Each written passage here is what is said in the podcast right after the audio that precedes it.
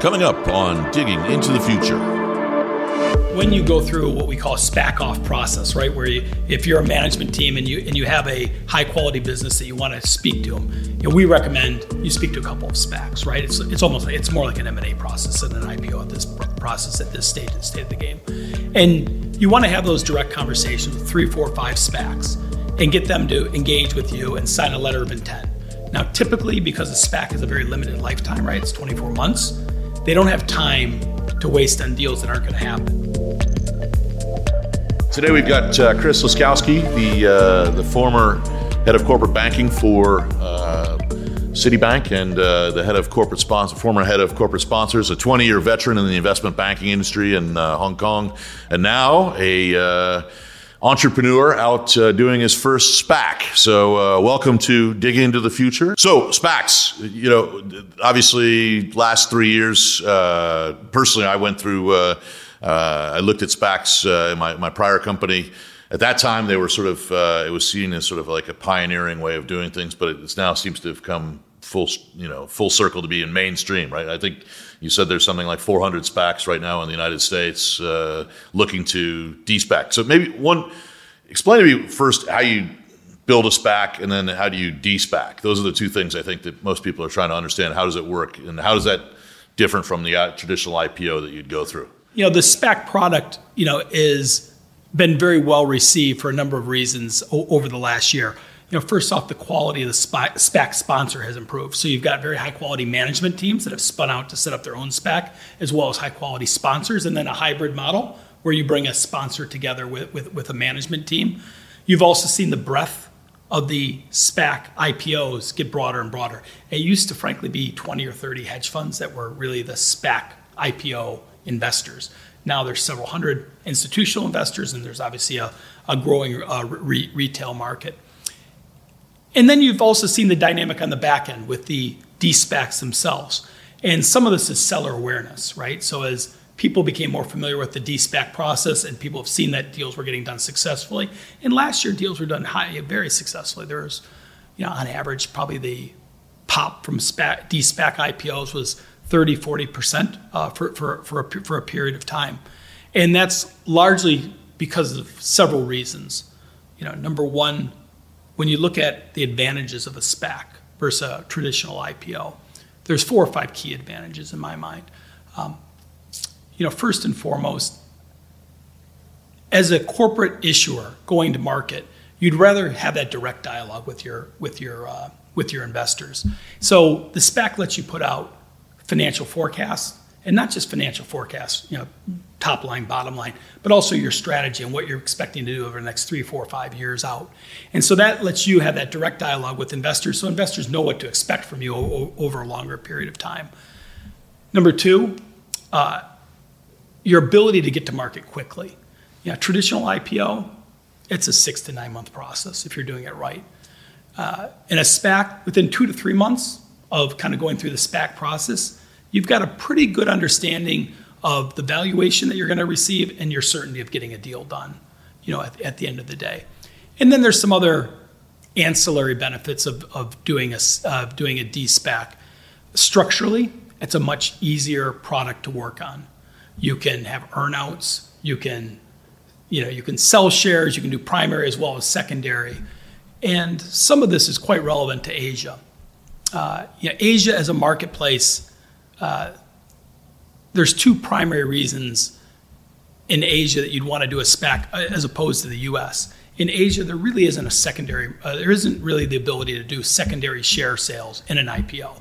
If you look at 95 of the last 100 IPOs that were done in Asia, they're all primary, pure primary. As soon as in an Asian IPO construct you say you want to do uh, something other than primary shares and the management wants to sell, the founders want to sell a little bit of shares, it all falls apart very quickly and your valuation suffers. But in a SPAC negotiation where you can sit down and have the one-on-one back and forth, you know, why are you looking to sell? You know, can I put some earnouts on you? Uh, can I structure this in the right way? It's a much more manageable deal to get done.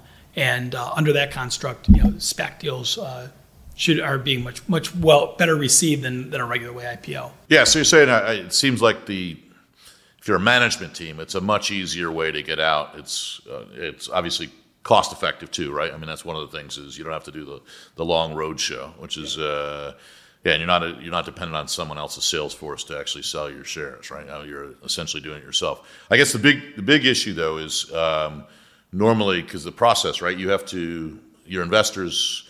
You bring them the, the investment, and then they have a period of time where they can either take the investment or turn it down, right? And then you have to get someone to step into their shoes, right? Is that sort of how, how do you manage around that? Because that's a little bit different than an IPO, right? No, no, it, it definitely is. So when you go through what we call a SPAC off process, right, where you, if you're a management team and you and you have a high quality business that you want to speak to them, you know, we recommend you speak to a couple of SPACs, right? It's it's almost like it's more like an M and A process than an IPO at this process at this stage state of the game, and you want to have those direct conversations with three, four, five SPACs and get them to engage with you and sign a letter of intent.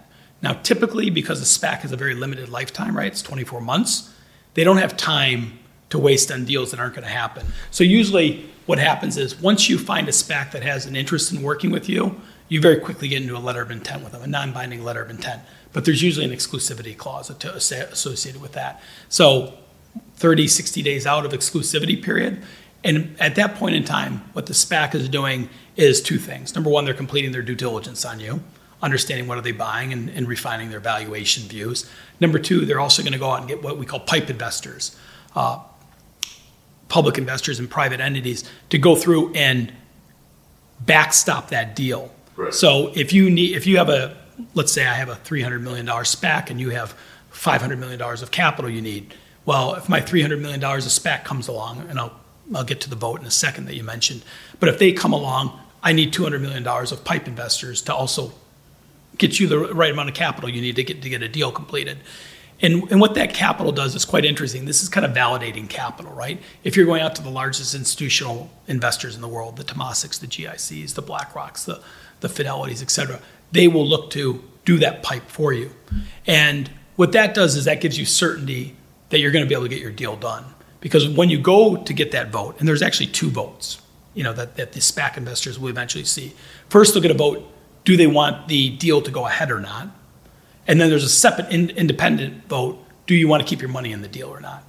And if the SPAC sponsor has what they feel is a good deal, all the proper documentation set in place, and good institutional investors backing up the deal with their own money, usually the SPAC investors themselves the back end investors will go along with the deal and vote it through uh, for you to make sure you come to a successful conclusion. So you think SPACs are here to stay, but you think it's just one product uh, next to the IPO. So the traditional, uh, you know, you're a former banker too, uh, and I know the, the fees the fees on. Uh, well, I guess the fees are probably similar between for a bank to do an IPO versus a SPAC, right? It's uh, financially, so it doesn't. They're sort of indifferent, right? I guess. Well, I think no. I think the fee construct is going to favor, from the issuer's perspective, it's going to favor doing a SPAC over an IPO.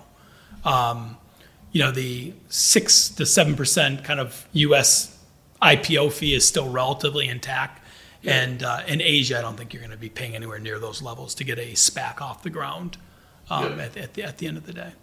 Yeah, no, it seems like it's a great way for, you know, post VC money uh, tech companies to basically go public. I mean, it seems like it's uh, that's going to play. You're going to play a nice niche spot there. So. Well, this has uh, been very, very insightful from uh, Chris Laskowski, uh, former Citibank executive and, and uh, uh, recently uh, anointed SPACer, as we call him. So, Chris, thanks a lot for joining us here on Digging into the Future. It's been a great pleasure. Well, thanks for having me, Bill.